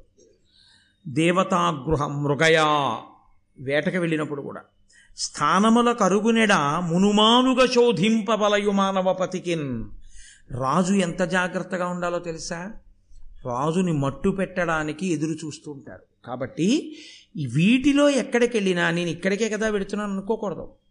కొన్ని వందల మంది అవన్నీ వెతికేసి పర్వాలేదు రాజుగారు రెండంటే అప్పుడు వెళ్ళాలి. కాబట్టి కడు నలుకయు కూర్మియు ఏర్పడ ఎరిగించునది వాని ఫలకాలమునన్ పిడుగును గాట్పును జనులకు పడుటయు వీచుటయు ఎరుక పడి ఎడు భంగిన్. రాజా మీ కోపానికి ఫలితం ఏమిటో ఎవ్వరికీ తెలియకూడదు. పాపం నన్నేం చేయడ్లా ఉందనుకోవాలి. మీ ప్రేమకి ఫలితం ఏమిటో కూడా ఎవరికీ తెలియకూడదు. ఈ రెండు ఎలా ఉండాలో తెలుసా? గాలి వాటు పిడుగుపాటు అలా ఉండాలి. పిడుగు పడినప్పుడు నోటీస్ ఇస్తుందా? వచ్చే వారం పడుతున్నాను ఎన్ని గంటలకు ఎన్ని నిమిషాలకు ఫలానా చోట పడతానని చెప్తుంది నేను పడిపోతుంది అంతే. పిడుగు పడితే ఎలా ఉంటుందో అకస్మాత్తుగా నీ కోపం అలా ఉండాలి. ఇతరులకి తెలియకుండా పాడు చేసేయాలి. అకస్మాత్. ధర్మం అయితే ఏం చెప్పాలి? కోపాన్ని నువ్వు నిగ్రహించుకో అని చెప్పాలి. ఆయన చెప్పేది ధర్మం కాదని మీరు గుర్తుంచు గుర్తుంచుకోవాలి. ఇవన్నీ విని కడికుడు చెప్పినవన్నీ మేము పాటించాలని తహతహలాడకండి ఉస్మా. కాబట్టి ఆయన దుర్యోధనుడికి చెప్పాడని చెప్తున్నాను అంతే నేను. కాబట్టి మహారాజా పిడుగు పడినప్పుడు ఎలా ఉంటుందో అలా ఉండాలి కోపం. ప్రేమ ఎలా ఉండాలంటే ఫలితాన్ని ఇచ్చేటప్పుడు గాలి వేసినట్టు ఉండాలి. బా ఏమిటో ఒక్క పెడుతోంది అంటుంటే ఒక్కసారి అలా మలయమారుతం వచ్చింది అనుకోండి. వస్తే అబ్బా ఎంత హాయిగా ఉంది. నేను వస్తున్నానండి మీ అందరినీ చల్లగా ఒక్కసారి హాయిగా ఉండేటట్టు నేను చెప్ నేను చూస్తాను కదా ఎనిమిది గంటల పదమూడు నిమిషాలకి వీస్తాను అని చెప్తుంది ఏమిటి ఆమె వస్తుంది అంతే లేకపోతే ఒక పెద్ద ప్రభంజనం. వస్తుంది. వచ్చే ముందు ఇన్ని సెకండ్లకు వస్తుందని ఇది తెలియదు వచ్చేస్తుంది అంతే ఆ ప్రభంజనం. అకస్మాత్తుగా వేసవికాలం అయిపోయి వానాకాల ప్రారంభ సమయంలో ఆ సాయంకాలం వేళలో వస్తాయి ఈదురుగాళ్ళు. ఆ పెద్ద గాలి వచ్చినప్పుడు ముందు కరెంటు పోతుంది. ఆ తర్వాత చెట్లు పడిపోతాయి. ఆ తర్వాత మిగిలినవన్నీ. కాబట్టి అలా గాలి వాటు పిడుగు పాటు ఎలా ఉంటాయో కోపం యొక్క ఫలితం ప్రేమ యొక్క ఫలితం అలా ఉండాలి. తనకు అపకారమును చేసిన జనుడల్ జనుడల్పుడని నమ్మి చేకొని ఉండం జనక ఒక ఇంచుక ముల్లయినను బాధ తలమున పాదతలముననున్న నడవగనగునే. రాజా చిన్నవాడు ఇంకాను "ఆ, పెద్ద ఏం చేస్తాడు లేదు అని శత్రువును వదలకూడదు. చిన్న ముళ్ళు కాల్లో విరిగింది. చిన్న ముల్లే కదండి కాల్లో విరిగింది అని వదిలేస్తే? ఏది అడుగులు వేయి చూస్తాను? వేయలేవు. చిన్న ముళ్ళైనా కాల్లో దిగితే వెంటనే ఎలా తీసేయాలో అలాగే శత్రువు చిన్నవాడైనా ఉపేక్షించకూడదు చంపేయాలి. తరియగునంతకు రిపుతన అరకట పెట్టుకొని ఉండునది తరి ఉడుగం చెరచునది రాతిమీదను వరలగమృ ఘటము నెత్తి వైచిన భంగిన్. శత్రువుని చూసేటప్పుడు శత్రువుతో కలిసి తిరిగేటప్పుడు ఎలా ఉండాలో తెలుసా? మన కొరకు కాదు సుమండి ఇదంతాను. శత్రువుతో కలిసి తిరగడం ఎలా ఉండాలి అంటే మనం వాడి పట్ల శత్రుత్వంతో ఉన్నామన్న మాటే తెలియకూడదు. చాలా జాగ్రత్తగా కుండ ఎత్తుకుని తిరుగుతారు ఒక సందర్భంలో. కుండ నిండా నీళ్ళు పోసుకుని కుండ ఎత్తుకుని తిరుగుతారు. తిరిగి వెనక్కి తిరిగి చూడకుండా కుండ పారేస్తారు. పారేస్తే కుండ పగిలిపోతుంది. అంత్యేష్టి సంస్కారం నందు చిట్ట చివర చేస్తారు. శత్రువుతో ప్రవర్తించేటప్పుడు ఎలా ప్రవర్తించాలంటే ఇంటికి పట్టుకెడుతున్న నీటి కుండను ఎంత జాగ్రత్తగా పట్టుకెడతారో ఎంత మర్యాదగా తీసుకెడతారో అంత బాగా భుజాన్ని ఎక్కించుకోవాలి. సమయం చూసి కింద పారేసినప్పుడు ఎలా పారేయాలంటే రాళ్ళ మీద కాకుండా విసిరినట్టు పారేయాలి. ముక్కలైపోవాలి మళ్ళీ. వాడు భుజం మీద పెట్టుకున్నాడని వాడు అనుకుని ఆదమరవాలి. నువ్వు విసిరితే రాళ్ళ మీద పడి బద్దలవ్వాలి. అంత గుట్టుగా ప్రణాళిక వెయ్యాలి శత్రు సంహారమనందు. వెంటనే వచ్చేస్తోందండి దుర్యోధనుడి బుర్రలో ప్రణాళికంతా. ఈ మాటలు వింటున్నాడు ప్రణాళిక రచన చేసేస్తున్నాడు. దీని ప్రభావం ఎక్కడుంటుందో తెలుసా అండి? రెండు అత్యంత ప్రమాదకరమైన ఉంటాయి జీవితంలో. నేను యథార్థమైన మాట మీతో మనవి చేస్తున్నా. ఒకటి వాక్కు. రెండు పుస్తకం. మీరు చదివే పుస్తకాలు ఎటువంటివో అవి మీ మనసు మీద ప్రభావం చూపించి తీరుతాయి. పుస్తకం అనగా ఏమి? లేకపోతే ఇంట్లో మీరు చూసేటటువంటి టీవీ అనగా ఏమి? మీరు ఏది ఎక్కువ చూస్తారో అదే మీ మనసు మీద ప్రభావాన్ని చూపిస్తుంది. ఇంకా చిత్రం ఏమిటో తెలుసా అండి? మీరు ఆహారం తీసుకునేటప్పుడు ఏది తలుచుకుంటూ ఏది చూస్తూ తీసుకుంటారో మీ ఆహారంలో ఆరో వంతు మనసు అయినప్పుడు అదే మనసు యొక్క ప్రకోపంగా వస్తుంది. అందుకే పిల్లలకి ఆహారం పెట్టినా తాను ఆహారం తీసుకుంటున్నా రజోగుణ తమోగుణ భూయిష్టమైనవి ఏవి అసలు ప్రసంగంలో కానీ ప్రస్తావనలో కానీ తెచ్చుకోకూడదు. అదే లోపలికి ఎడుతుంది మనసుగా. ఆరోవంతుగా తయారైపోతుంది. రెండు పుస్తకం. మీరు ఇంట్లో పుస్తకం ఏ పుస్తకం పడితే ఆ పుస్తకం కొనేసి ఇంట్లో పెట్టేసుకుని ఏ పుస్తకం పడితే ఆ పుస్తకం చదివేశారనుకోండి అర్థం బర్థం లేకుండా వ్రాసేసినటువంటి పుస్తకాలు ఇప్పుడు ప్రింటింగ్ ప్రెస్ టెక్నాలజీ వచ్చిన తర్వాత మరీ విపరీతంగా వచ్చేస్తున్నాయి. వచ్చేసిన తర్వాత మీరు ఏ పుస్తకం పడితే ఆ పుస్తకం చదివేశారనుకోండి లేనిపోని ఉపద్రవాలు వస్తాయి. ఓహో ఇలా ఉండాలా ఉందనుకుంటారంతే. ఇదే నిజంలా ఉందనుకుంటారంతే. పెద్ద పెద్ద మాటలు. అసలు అవి వైదికము కాదు. అవైదికమైనటువంటి బోధలు అవైదికమైనటువంటి రచనలు అవైదికమైనటువంటి సాహిత్యం మనిషిని పతనం చెయ్యగలిగినటువంటి సాహిత్యం విరివిగా వచ్చేస్తుంది. ఆ పుస్తకాలు ఏం చేస్తాయంటే మిమ్మల్ని మెల్లిమెల్లిగా మెల్లిమెల్లిగా కొద్ది కొద్దిగా కొద్ది కొద్దిగా విషం పుచ్చుకున్నవాడు చివరికి ఎలా పాడైపోతాడో అదే పనిగా గ్రంథపఠనం చేసిన వాడు అలాగే పాడైపోతాడు. అలాగే మీరు ఎవరి ప్రసంగాలు ఎవరి మాటలు వింటుంటారో అవే మీ మీద ప్రభావం చూపిస్తాయి. మీరు మీకు ఎప్పుడూ అవైదికాన్ని అధర్మాన్ని అర్థం పర్థం లేని సిద్ధాంతాల్ని బోధ చేసే ప్రసంగాలకి మీరు అలవాటు పడిపోయారనుకోండి. క్రమంగా జీవితంలో ఏమవుతుందంటే ఆ అవైదికత అంతా జీవితంలో అనుష్ఠాన పర్యంతంలోకి వచ్చేస్తుంది. మీరు భగవద్భక్తి వైదికం రామాయణం భారతం భాగవతం సద్బుద్ధి మనసుని పరిశీలనం చేసుకోవడం మహానుభావులైన వ్యాసుడు వాల్మీకి నన్నయ్య గారు ఇలాంటి పెద్దలిచ్చినటువంటి గ్రంథములను చదువుకోవడం ఇలాంటివి చేశారనుకోండి కాపాడి తీరుతాయి. ఒక్కొక్కచో ఎలా ఉంటుందో తెలుసా అండి? మీ ఇంట పెట్టినటువంటి పుస్తకాలు మీతో పోవు. మీ తరువాత తరాల మీద ప్రభావం చూపిస్తాయి. మీరు చదివారా చదవలేదా అన్నది వేరే విషయం. నాకు మనం ఎవరో భాగవతం పట్టుకొచ్చి ఇచ్చారు. ఎందుకు ఇస్తున్నారు ఇది నాకని అడిగాను నేను. అయితే వాళ్ళు అన్నారు ఏదో కొన్నామండి మేము చదవడం ఎందుకని మీరు మీరు చదువుకుంటారని ఇస్తున్నాను అన్నారు నేను అన్నాను మీరు చదవకపోతే తప్పేం లేదు. మీ ఇంట్లో ఉంచుకోండి. ఎందుకు ఇచ్చేస్తారు భాగవతం? ఉంచుకుని ఒక్క పువ్వు వేయండి దాని మీద చదవకండి. పోనీ మీరు చదవను అనుకుంటే చదవలేను అనుకుంటే చదవకండి. ఒక్క పువ్వు వేసి నమస్కారం చేయండి. పువ్వు కూడా వేయలేరా? మీ ఇంట్లో గూట్లో పెట్టుకుని ఒక నమస్కారం చేసి వదిలేయండి. ఎవరో ఒకడు వస్తాడు. మీరు నమస్కారం పెట్టగా పెట్టగా పెట్టగా భాగవతం చదివేవాడు ఒకడు వస్తాడు మీ ఇంటికి. మీ వంశంలో పుడతాడు. వాడు చదువుతాడు భాగవతం. వాడు భాగవతం చదివినందుకు మీ ముందున్న ఏడు తరాలు తరిస్తాయి. కాబట్టి మాకెందుకంటే నిచ్చేయకండి ఉంచుకోండి ఆ పుస్తకాన్ని ఇంట్లో అని చెప్పాను. కొన్ని కొన్ని పుస్తకాలు ఇంట్లో ఉండాలి. ఇంట్లో తప్పకుండా ఉప్పు నిండుకోవడం అన్నది ఉండదు కదండి? ఉప్పు నిండుకోవడం అన్నది లేకుండా ఇంట్లో ఉప్పు పప్పు అగ్గిపెట్టే ఇలాంటివి ఎలా ఉంటాయో రామాయణం లాంటి కావ్యం ఇంట్లో లేకుండా ఇల్లు ఉండకూడదు. ఉండి తీరాలి. ఆ ఇంట రామాయణం ఏడు వాల్యూమ్స్ లేవు అంటే ఏడు కాండలు లేవు అంటే ఆ ఇంట ఏదో పెద్ద దోషం ఉంది ఆ ఇంటి సంస్కృతిలోనే దోషం ఉందని గుర్తు.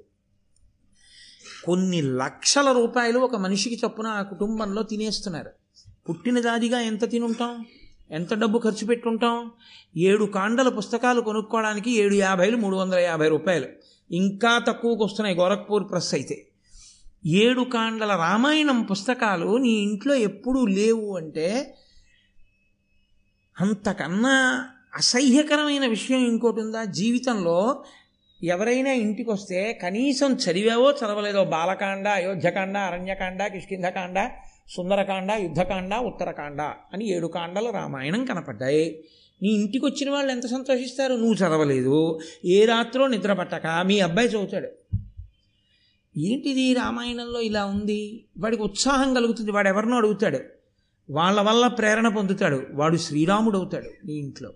రామాయణం ఇంట్లో ఉన్నందుకు రక్షిస్తుంది. కొన్ని కొన్ని ఇంట్లో ఉన్నందుకు పాడు చేసేస్తాయి. ఇంట్లో ఉన్నందుకు పాడి చేసేవి నువ్వు చదివి కత్తిరించి బైండ్ చేయించి వాల్యూమ్ వన్ వాల్యూమ్ టూ అని వేసి నువ్వు చదివి నువ్వు ఉంచిందే కాకుండా భావితరాలకు నువ్వు అందించే నిధులవే. రామాయణం ఉంచాలి ఇంట్లో. కాబట్టి కొన్ని కొన్ని ఉత్తర క్షణం పాడు చేసేస్తాయి. కణికుడు చెప్తున్న మాటలు అసలే వాడు దుర్యోధనుడు. వాడి బుర్రకి బాగా ఎక్కేస్తున్నాయి. అందుకే వినేటప్పుడు కూడా చాలా జాగ్రత్తగా ఆ ప్రసంగాలు ధార్మికములే. అవి పెద్దలైనటువంటి వారు మన జీవితాన్ని ఉద్ధరించడానికి చెప్పినవే అన్నవాటిని తప్ప అనవసర ప్రసంగాలు అవైదిక ప్రసంగాల జోలికి వెళ్ళకూడదు. వాటిని జీవితంలో అన్వయంలోకి తెచ్చుకోకూడదు. అలాగని నేను విమర్శించమని చెప్పను. ఒక నవ్వు నవ్వి వెళ్ళిపోతే చాలు. మన జీవితంలో నన్నయ్య గారు చెప్పింది మనం అనుష్ఠిస్తే చాలు. నన్నయ్య గారు తిక్కన గారు ఎర్రాప్రగడ. మహానుభావులు. వాల్మీకి వ్యాసుడు సూర్యచంద్రులు ఆ వాంగ్మయం చదవగలిగితే చాలు జీవితంలో. ఒక జీవితకాలం చాలదు వాటికి. అంత గొప్ప వాంగ్మయం అది. ఇంకెందుకు నీకు మిగిలిన పుస్తకాలు? అవి చాలు నిన్ను కష్టాల్లో తట్టుకునే శక్తిని సుఖాల్లో మిడిసిపడకుండా ఉండగలిగినటువంటి నిగ్రహాన్ని నీకు ఇస్తాయి. శాంతిని ఇస్తాయి. ఇంకంతకన్నా ఏం కావాలి నువ్వు పుస్తకం చదివితే? కాబట్టి వినేటప్పుడు చదివేటప్పుడు ఎలా ఉండాలో నేర్పుతుంది భారతం మనకి. కాబట్టి కుండ పగలగొట్టినట్టు పగలగొట్టు. బాలుడని తలచి రిపితో ఏలిదనమున కలిసి యునికి ఇది కార్యమే. ఉత్కీలానల కణ ఇంచుక చాలదే కాల్పంగ ఉగ్రశైలాటవులన్ నా శత్రువు చిన్నపిల్లాడు ఇంకా ఏం చేయగలడు ఇప్పుడు నన్ను? ఇప్పుడు నేను ఇంకా చాలా రక్షణలో ఉన్నాను. నా శత్రువు నన్ను ఏం చేయగలడు అనుకున్నవాడు? చాలా ప్రమాదం వైపు గెడుతున్నవాడు. ఎందుకంటే నిప్పురవ్వ చిన్నది. కానీ అది అరణ్యంలో ఎండుటాకుల్లో పడింది. చిన్న నిప్పురవ్వే కదా అని వదిలేశావు. అదే అరణ్యాన్నంతటినీ కాల్చేస్తుంది. కాబట్టి శత్రువు చిన్నవాడని చూడకూడదు చంపేయాలి. మొనసి అపకారి కడ నిడి కొనియుండెడు కుమతి దీర్ఘపుజ శాఖాగ్రంబున నుండి నిద్రవోయెడు మనుజునకు సమానమగు ప్రమత్తత్వమునన్. శత్రువు పక్కనే ఉండగా వీడేం చేస్తాడులే అనుకున్నవాడు ఎటువంటి వాడో తెలుసా? చెట్టు యొక్క చిట్ట చివరి కొమ్మ మీదకెక్కి గాఢ నిద్రపోయిన వాడితో సమానం. అక్కడి నుంచి కింద పడిన వాడివి ఎప్పుడు పడతావు ఎవరికి తెలుసు? కాబట్టి శత్రువు పక్కన ఉండగా ఉపేక్షించకూడదు. శత్రువుని సంహారం చెయ్యాలి. అని కణికుడు చెప్పాడు. అంటే దుర్యోధనుడు ఏ కోణంలో ప్రశ్న వేశాడో ఆ కోణంలో కణికుడు సమాధానం చెప్పాడు. ఇప్పుడు కణికుడి సమాధానం దుర్యోధనుడు ఒక ప్రణాళిక వేసుకోవడానికి బాగా పనికొచ్చింది. ఇప్పుడు ఈయన ఈ ప్రణాళిక వేసుకుని అది అమలు కావడానికి తండ్రి గారి యొక్క సహకారాన్ని అభ్యర్థించాలనుకున్నాడు. అనుకుని తండ్రి దగ్గరికి వెళ్ళాడు. వెళ్ళి ఎంత చమత్కారంగా అన్నాడంటే నాన్నగారు మీరు ధర్మరాజుని యువరాజుగా కూర్చోపెట్టారు. యువరాజ్య పట్టాభిషేకం చేశారు. మీరు ధర్మరాజు గారిని తీసుకెళ్ళి యువరాజ్య పట్టాభిషేకం చేసి యువరాజుగా కూర్చోపెట్టాక లోకంలో ఉన్న వాళ్ళందరూ ఏమనుకుంటున్నారో ఎప్పుడైనా కనుక్కున్నారా అని అడిగాడు. ఏమనుకుంటున్నారా అన్నాడు ధృతరాష్ట్రుడు. ఏమీ లేదు వాళ్ళు ఏమనుకుంటున్నారంటే పూర్వం ధృతరాష్ట్రుడు పాండురాజు ఉండేవారు ధృతరాష్ట్రుడికి కళ్ళు లేవు. కాబట్టి ఆయన ఎప్పుడూ రాజ్యరక్షణ చేయలేడు అప్పుడు కాదు ఇప్పుడు కాదు ఎప్పుడూ చేయలేడు. ఆనాడు చేశాడంటే పాండురాజు గారు చేశాడు మహానుభావుడు. ఆ పాండురాజు గారి యొక్క తేజస్సు ఎటువంటిదో ఆయన ఎంతటి మహానుభావుడో అటువంటి మహానుభావులు ఆ పాండురాజు కుమారులు. ఆ పాండురాజు గారి పెద్ద కొడుకైన ధర్మరాజుని తీసుకొచ్చి సింహాసనం మీద కూర్చోబెట్టడం చాలా చాలా మంచి పని చేశాడు. ధృతరాష్ట్రుడు. ఎందుకో తెలుసా? ధృతరాష్ట్రుడా రాజ్యాన్ని రక్షించలేడు. భీష్ముడా రక్షించగలిగిన వాడయ్యుండి సింహాసనం మీద కూర్చోడు. ఇటువంటప్పుడు రాజ్యాన్ని పరిపాలించి మనందరినీ కన్నబిడ్డల్లా చూసినటువంటి పాండురాజు గారి యొక్క పెద్ద కొడుకు ధర్మరాజుని సింహాసనం మీద కూర్చోబెట్టడం ఎంత మంచి పని చేశాడు అంటున్నారు. ఇప్పుడు మీరేం చేశారు? ఆయన్ని అక్కడ కూర్చోబెట్టడం వల్ల రోజూ ధర్మరాజు గారిని పాండవుల్ని పొగుడుతున్నారు. ఇప్పుడు ప్రజలలో బలపడిపోతున్నాడు ధర్మరాజు. ప్రజలలో బలపడిపోతున్నారు పాండవులు. ఎక్కడికి వెళ్ళినా నాకు వినపడుతున్నటువంటి ఈ మాటలు నా చెవులకి బల్లేలు తగిలినట్టు తగులుతున్నాయి. నాకు ఎంత బాధగా ఉందో తెలుసా? అసలు నేను కూర్చుందాం అనుకున్నాను. మీరు నన్ను కూర్చోబెట్టలేదు. ధర్మరాజుని కూర్చోబెట్టారు. ఇప్పుడు జనులయందు కూడా అంత కీర్తి వచ్చేస్తోంది. ఇంక ఇప్పుడు ధర్మరాజుని తీయడం సాధ్యమా? మీరు చేసిన పని మంచి పనే? నాకు చెప్పండి. మీ పిల్లలకి మీరు న్యాయం చేస్తున్నారా? అని అడిగాడు. నోరు మొయ్. ఏది ధర్మమో అది ధర్మం. పిల్లలకి నేను చేయడం కాదు. అభివృద్ధిలోకి రావడానికి నువ్వు ఎలా ఉండాలో అలా ఉండు. అనాలి ధృతరాష్ట్రుడు. ఆయన ఏమన్నాడంటే లోకనుతుండు పాండుడమలుండు మహాగుణరత్న పూర్ణరత్నాకరుడు అచ్యుతారమతి అంధుడనైనను నన్ను రాజుగా చేకొని నాకు భక్తి పనిసేయుచు సర్వ జగజ్జిగీషుడై ఈ కురువంచ రాజ్యభరమింతయుదాల్చ పరాక్రమంబునన్. నేను కళ్ళు లేనివాణ్ణి. నన్ను అసలు పాండురాజు పట్టించుకోకర్లేదు ఓ మూల మూల బారేసి పలకరిస్తే పలకరించాలి లేకపోతే వదిలిబారేయాలి. ఆయన ఏం చేస్తాడు పెద్ద ఆయన కళ్ళు లేనివాడు. అని ఎప్పుడో ఏడాదికో రెండేళ్ళకో ఓసారి వచ్చి ఏదో ఒకసారి నాకు కాళ్ళకి నమస్కారం పెట్టడం వాళ్ళు పెట్టకపోయినా నేను ఆయన పెట్టిన భిక్ష తింటూ పడి ఉండాలి. కానీ నేనే రాజునన్నట్లు ప్రవర్తించాడు తమ్ముడైన పాండురాజు. అసలు నన్ను అడగకుండా ఏమీ చేసేవాడు కాదు. నాకు చెప్పకుండా ఏమీ చేసేవాడు కాదు. నాకు నమస్కరించకుండా ఏ పని ప్రారంభం చేసేవాడు కాదు. నన్ను కించిత్ మాత్రం కళ్ళు లేనివాడని ఎవ్వరూ తృణీకరించకుండా రాజే అంత గౌరవిస్తాడని ఇంచుమించు నన్నే రాజు చేసి తాను పరిపాలిస్తున్నాడా అన్నట్టు పరిపాలించాడు. అంతటి మర్యాద కలిగిన వాడు రా పాండురాజు. కాబట్టి పాండురాజు రాజుగా ఊంచుకున్నాడు సింహాసనం మీద ఆ పరిపాలన ఎందు అతను మంచి పేరు తెచ్చుకున్నాడు. ఇదంతా పొగుడుతున్నాడని మీరు అనుకుంటున్నారేమో. బయట పడతాడు చూడండి ఎంత గమ్మత్తుగా బయట పడతాడో. అని ఆయన అన్నాడు పరచక్రపతులచే భీకరుడై ధనరాసులదిమి కప్పము కొని చిచ్చెర తెచ్చి ఇచ్చి నన్నును భరతకుల శ్రేష్ఠుడని ఉనిచే బహుయజ్ఞములన్. అన్నయ్యా నువ్వు భరతకుల శ్రేష్ఠుడు అన్నయ్యా అంటూ తాను దిగ్విజయయాత్ర చేసి ఎందరో రాజుల్ని ఓడించి ధనకనక రాసులు తీసుకొచ్చి పోసి నా చేత యజ్ఞయాగాది క్రతువులు చేయించాడు. దానివల్ల ఏమైందంటే ఎంతటి మహానుభావుడయా పాండురాజు. పెద్దవాడు ధృతరాష్ట్రుడు కళ్ళు లేనివాడైతే పనికి మాలినవాడైతే అంత గౌరవిస్తున్నాడు. తాను చేసుకోలేడా? అశ్వమేధయాగం పీటల మీద కూర్చుని? తాను చేయకుండా అన్నగారిని తీసుకొచ్చి కూర్చోపెట్టి అశ్వమేధయాగం చేసి తాను దిగ్విజయ యాత్ర చేస్తున్నాడు.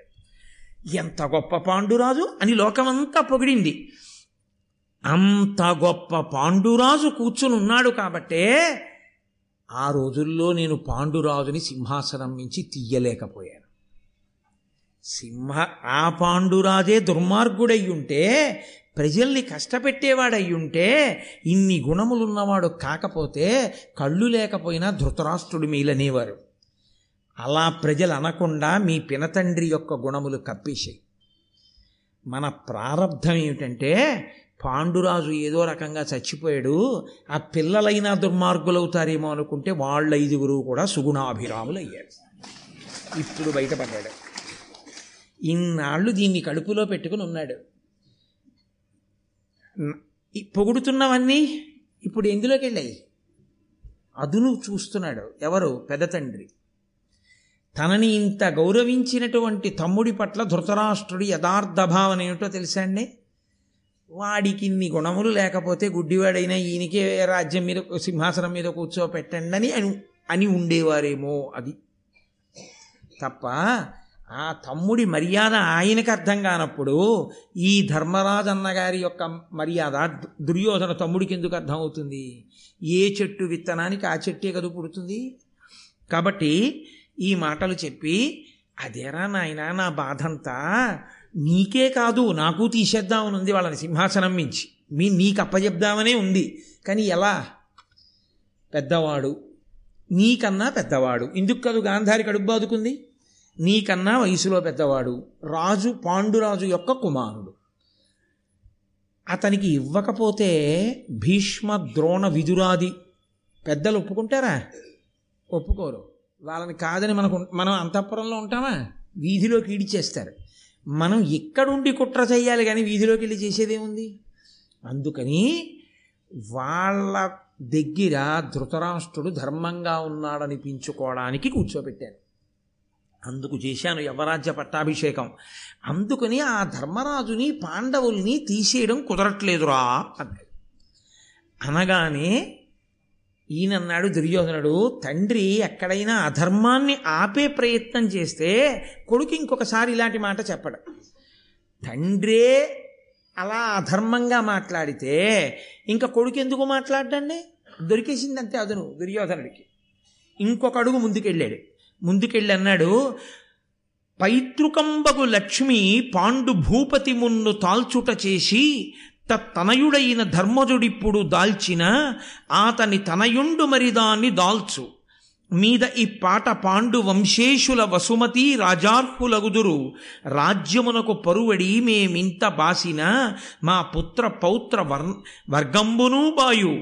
ఇంక ఒరులు కలిచి కుడువ నోపము. అట్లు కాకుండా మమ్ము చేయునోపు దేని? పాండురాజు తొంటి భక్తియు ఆ పాండుతనయులందు దయయు తలపకుండు. నాన్నగారండి మీకు కళ్ళు లేవు. పాండురాజు సింహాసనం మీద కూర్చున్నాడు. కాబట్టి ఈ రాజ్యలక్ష్మి పాండురాజుకి వెళ్ళింది. మీకే కళ్ళుంటే ఈ దరిద్రం లేకపో తండ్రి అవకరాన్ని కొడుకు వల్ల మర్చిపోవాలి. తండ్రి అవకరాన్ని గుర్తు చేసిన కొడుకే పాటి కొడుకు. కాబట్టి మీ కళ్ళు లేనితనం మేము రాజ్యలక్ష్మిని పోగొట్టుకునేటట్టు చేసింది. ఇప్పుడు మాతో పోయిందా? అసలు ముందు రాజ్యం చేసిన పాండురాజు గారు మీకు కళ్ళు లేకపోవడం వల్ల వచ్చాడు. ఇప్పుడు ఆ పాండురాజు కొడుకు నాకన్నా పెద్దవాడయ్యాడు ఆ ధర్మరాజు రాజ్యానికి వచ్చాడు. తర్వాత ఎవరు వస్తారు? ధర్మరాజు కొడుకు వస్తాడు.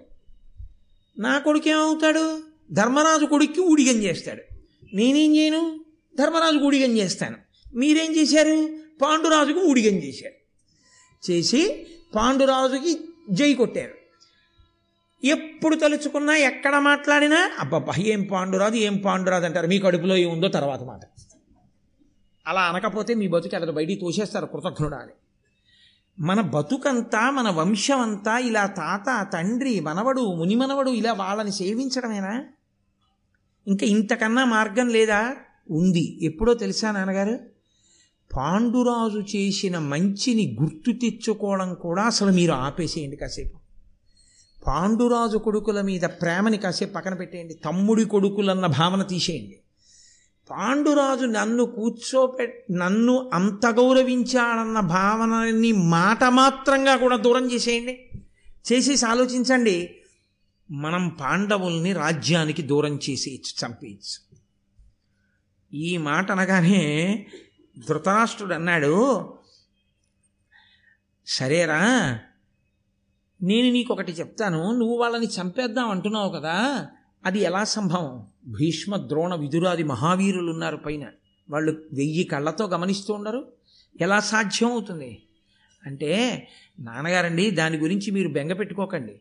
వాళ్ళందరూ కూడా పాండవ పక్షానికి వెళ్ళిపోతారని కదా మీ భయం? వెళ్ళకుండా నా దగ్గర ప్రణాళిక ఉంది. ఏమిటో తెలుసా?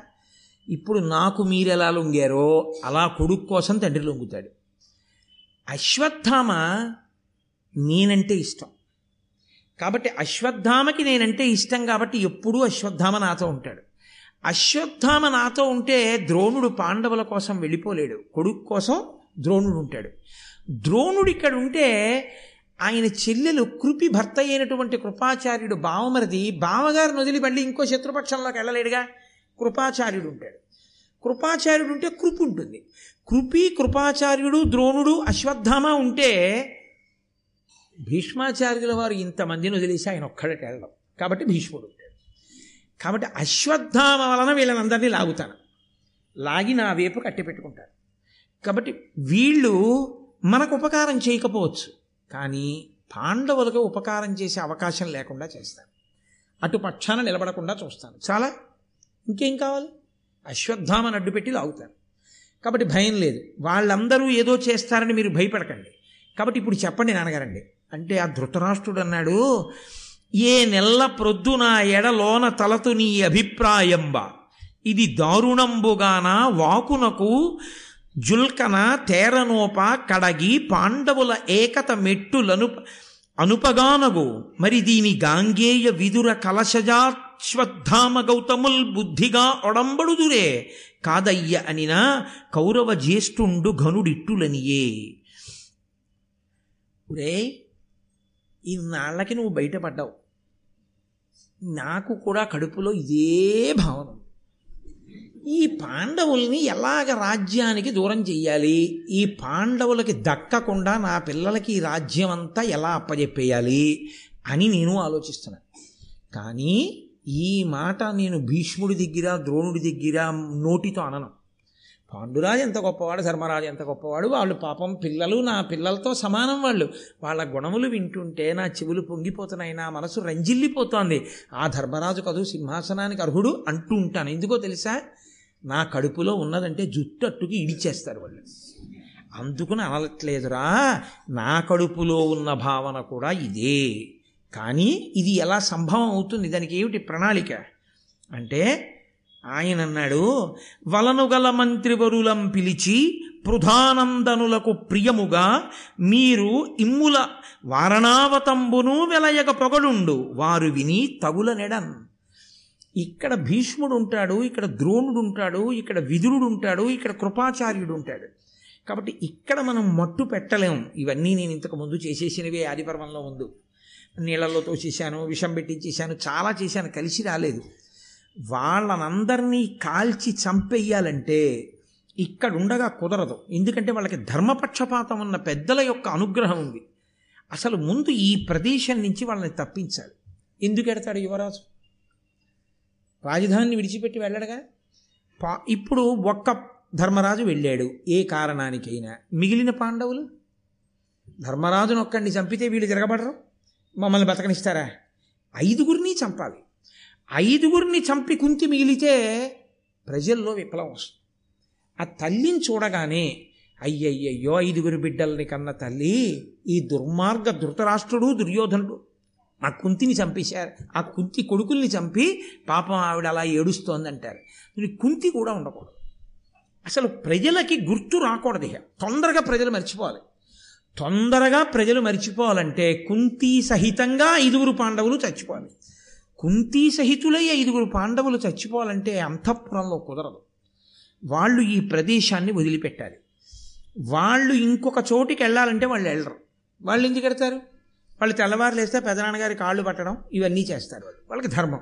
గురువుగారు ద్రోణాచార్యులు వారిని దర్శనం చేసుకోవడం గురువుగారికి నమస్కారం చేసుకోవడం తాతగారు భీష్మాచార్యులు వారికి నమస్కారం చేసుకోవడం ఇవన్నీ వదిలేసి వాళ్ళు ఎక్కడికో పోతారా? వాళ్ళు వెళ్ళరు.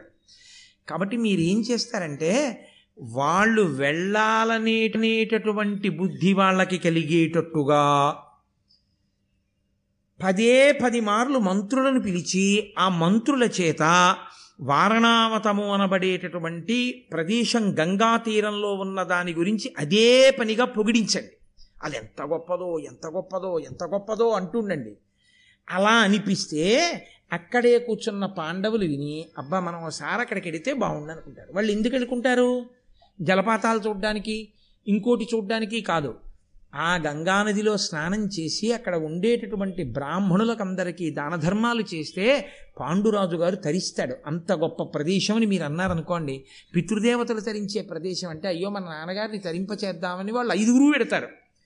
ఎందుకంటే తండ్రి కడుపున పుట్టినటువంటి బిడ్డలు ప్రత్యేకించి కొడుకులు మిగిలిన వాటిలో ఎంత కొట్టుకు చచ్చిపోయినా పర్వాలేదు కానీ ఒక్క విషయంలో కనీస మర్యాద ఒక తల్లికి ఒక తండ్రికి పుట్టడం అంటే ఆ శరీరాలు పడిపోయేంత వరకు వాళ్ళు కలిసి కనీసంలో కనీసం ఏడాదికి ఒకసారి ఒక పని చెయ్యాలి. తమ్ముళ్ళుగా పుట్టిన వాళ్ళు అన్నగారితో కలిసి తద్దినం పెట్టాలి. అలా కలిసి పెట్టకపోతే ఆ తల్లిదండ్రులు గుండెలు బాదుకు ఏడుస్తారు పితృదేవతాలోకంలో ఎందుచేత అంటే వాళ్ళకి ఒక ప్రీతి అన్నది ఒకటి ఏడుస్తుంది. ఏదో పెద్దవాడు ధార్మికుడు. ఆయన తద్దినం పెట్టాడనుకోండి వాళ్ళు వచ్చిన ప్రారంధం ఏంటంటే ఆయన ఇచ్చిన నీళ్ళు తాగి వాళ్ళు వెళ్ళరు. వాళ్ళు ఏడుస్తారు. ఇద్దరిని కన్నాను పెద్దవాడు తద్దినం పెడుతున్నాడు బాగానే ఉంది ఆ రెండో వాడు పనికి మాలినవాడు వాడు పెట్టట్లేదు తద్దినం వాడు పాడైపోతున్నాడని వాళ్ళు ఏడుస్తారు. అందుకని శాస్త్రం ఏం చెప్పిందంటే వాడు మర్యాదతో ఉన్నా ఏడుస్తారు లేకపోయినా ఏడుస్తారు. అయ్యో పాపం పిల్లలు చూసావా ఎంత ధర్మానికి కట్టుబడ్డారో అని సంతోషిస్తారు. కాబట్టి ఆ తమ్ముడు తద్దినానికి రావాలి. వచ్చి అన్నగారి చెయ్యి కింద పెడితే తమ్ముడు పైన చెయ్యి పెట్టాలి. పైన చెయ్యి పెట్టి నీళ్ళు విడిచిపెట్టాలి. చిట్ట చివర కింద అన్నగారి చెయ్యి ఉండాలి. తాను పెద్దవాడైనా తన చెయ్యి కింద ఉండేది తద్దినంలో. తమ్ముళ్ళ చేతుల మించి పడినటువంటి నీళ్ళు ఆకరణ పెద్ద కొడుకు చేతిలోంచి కింద పడాలి. కొడుకు పెద్ద కొడుకుగా ఒకడు పుట్టి ఉండాలి అంటే దేవతలు ఒక అధికారం చూస్తారు. వీడి శరీరం పడిపోయేటప్పుడు వీడు ఒక వాడి త ఒళ్ళో తల పెట్టుకుని పడుకుని లక్ష తేళ్ళు కుట్టిన బాధ పొందకుండా కొడుకు ఒళ్ళో తల పెట్టుకుని చచ్చిపోయేటంత అదృష్టం వీడికి ఇవ్వడానికి కావలసిన పుణ్యం ఉందా? ఆ పుణ్యం లేకపోతే కర్మ సంతానాన్ని ఇవ్వరు. అంటే పెద్ద కొడుకుని ఉండడం. ఐశ్వర్యానికి కారణం కనిష్టపుత్రుడు ఆఖరివాడు. అందుకే దత్తత ఇస్తే పెద్దవాడిని ఇవ్వరు ఆఖరివాడిని ఇవ్వరు ఇద్దరే కొడుకులు ఉన్నవాళ్ళు దత్తతలు ఇవ్వకూడదు. పెద్దవాణ్ణి దత్తత ఇవ్వడానికి వీల్లేదు కర్మ సంతంతానం. కిందవాడిని ఇవ్వడానికి వీల్లేదు వాడు ఐశ్వర్యానికి కారకం. వాడు లక్ష్మీప్రదమైనటువంటి సంతానం. అందుకే ఇద్దరు కొడుకులు ఉన్నవాళ్ళు ఏ కారణం చేత దత్తత ఇవ్వకూడదు. ముగ్గురు కొడుకులు ఉన్నవాళ్ళు మధ్యలో ఉన్న వాళ్ళనే దత్తతిస్తారు కాదని ఇస్తే రెండో వాణ్ణి దత్తతిస్తే పెద్దవాడి ఐశ్వర్యం నశిస్తుంది. పెద్దవాణ్ణి ఇస్తే ఉత్తర జన్మల్లో కర్మ చేయడానికి సంతానం ఉండదని శాస్త్రవాక్కు. నా సొంత మాట కాదు. కాబట్టి అన్నదమ్ములు అందరూ ఉండాలి. పితృకార్యం అంటే ఉండి కనీస మర్యాద. మీరు మీరు కొట్టుకున్నారు. దరిద్రం అది. వదిలేయండి. మిమ్మల్ని కన్న తండ్రి ఏం చేశాడు? ఆయన కని మిమ్మ మీ అందరికీ నామకరణం చేశాడుగా? అందరికీ అన్నం పెట్టాడుగా? ఆయన ఇచ్చేదేదో అందరికీ ఇచ్చాడుగా? పెద్ద ఆయన ఇంట్లో ఫోటో పెట్టుకుని మా మా నాన్నగారిని గౌరవంగా చెప్పుకున్నట్టు నువ్వు చెప్పుకోవడానికి అధికారం ఇచ్చాడుగా? పాపం అంతటి మహానుభావుడు బతికున్ననాళ్ళు అన్ని ధర్మకార్యాలు చేశాడు అంత పేరు గడించాడు అంతటి మహాభక్తుడు. ఏమైనా కర్మ నువ్వు ఎందుకు పెట్టవు తద్దినం? నువ్వు ఎందుకు వెళ్ళావు అన్నయ్య దగ్గరికి?